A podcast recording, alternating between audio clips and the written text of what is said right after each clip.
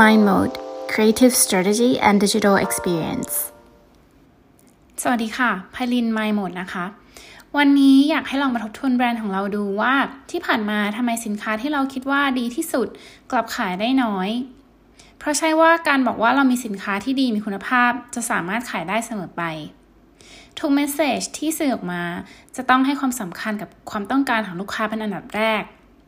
เพียงบอกแค่ feature กับ solution ว่าใช้แล้วจะช่วยแก้ปัญหาที่เขามีอยู่ได้ยังไงนั้น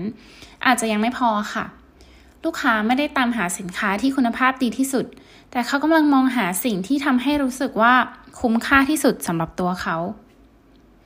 ใน episode นี้นะคะ เราจะมาคุยกันว่า สินค้าคุณภาพเดิมแต่เพิ่ม emotional values ให้ลูกค้ารู้สึกว่าคุ้มค่าขึ้นนั้นทำได้ยังไง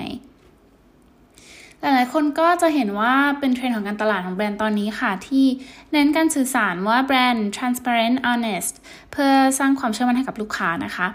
เช่นแบรนด์ skincare ที่ออกมาบอกว่าเราใช้ส่วนผสมที่เป็นออร์แกนิก 97.5%หรือแบรนด์เนื้อสัตว์ที่มาจากสัตว์ที่ถูกเลี้ยงอย่างถูกวิธีและมีความสุข แต่การที่เราจะพูดว่าแบรนด์เรา honest ได้นั้น มันต้องมาจากความเชื่อมั่นของลูกค้าจริง ๆ ค่ะ ซึ่งทุกวันนี้ผู้บริโภคเขาก็ให้ความสำคัญอย่างมากกับ ความรับผิดชอบต่อสังคมของกรใหญ่ ๆ และความรู้สึกนี้เองก็กำลังถูกขยายไปที่แบรนด์เล็กๆ ด้วย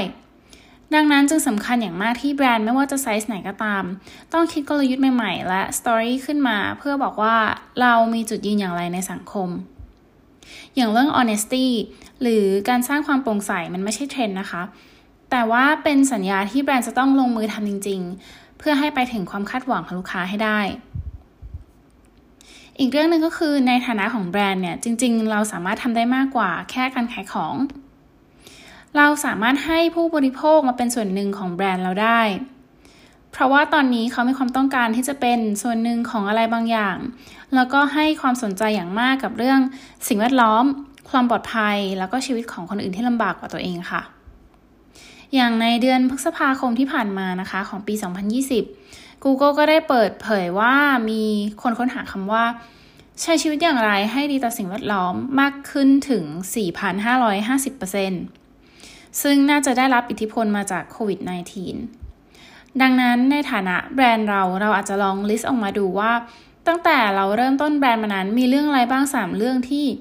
เราประทับใจ แล้วก็อยากจะแชร์กับแฟนเพจเพื่อให้เขารู้สึกว่าเป็นส่วนหนึ่งของแบรนด์เราค่ะ ถ้าให้สรุปนะคะ การเพิ่มคุณค่าทางอารมณ์ให้ลูกค้าเนี่ยมันทำได้หลายวิธี แต่ที่เรามาแชร์กันในวันนี้ อย่างแรกเลยก็คือการสร้างความเชื่อมั่นให้ลูกค้าด้วยการแสดงจุดยืนของเราในสังคม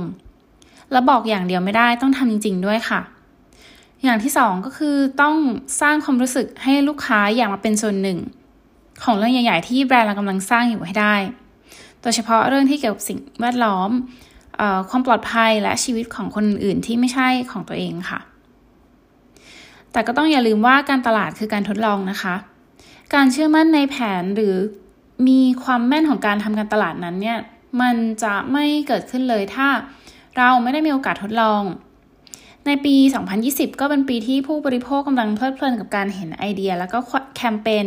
แหวกแนวของแบรนด์ใหญ่ๆซึ่งแคมเปญที่เห็นอยู่เนี้ยค่ะ ก่อน โควิด -19 ก็อาจจะต้องใช้เวลาหลายเดือน แล้วก็การคิดหลายตลบเลยก่อนที่จะปล่อยตัวโฆษณาออกมา แต่ว่าตอนนี้แบรนด์ใช้เวลาแค่ไม่กี่ชั่วโมงเท่านั้น ในการหยิบจับเทรนด์ที่เห็น และนำแคมเปญออกมาเลย ดังนั้นหากคุณเป็นแบรนด์ที่กำลังสนใจเพิ่มคุณค่าให้แบรนด์ แต่ไม่แน่ใจว่าวิธีไหนจะได้ผล ให้รีบทำออกมาเลยค่ะ โดยที่มาวัดผลกันทีหลัง ซึ่งจะทำให้คุณได้ข้อมูลที่สำคัญที่จะนำมาทำให้การตลาดประสบความสำเร็จต่อไปได้ค่ะ ขอบคุณที่ติดตามฟังนะคะ แล้วพบกันใหม่ episode หน้าค่ะ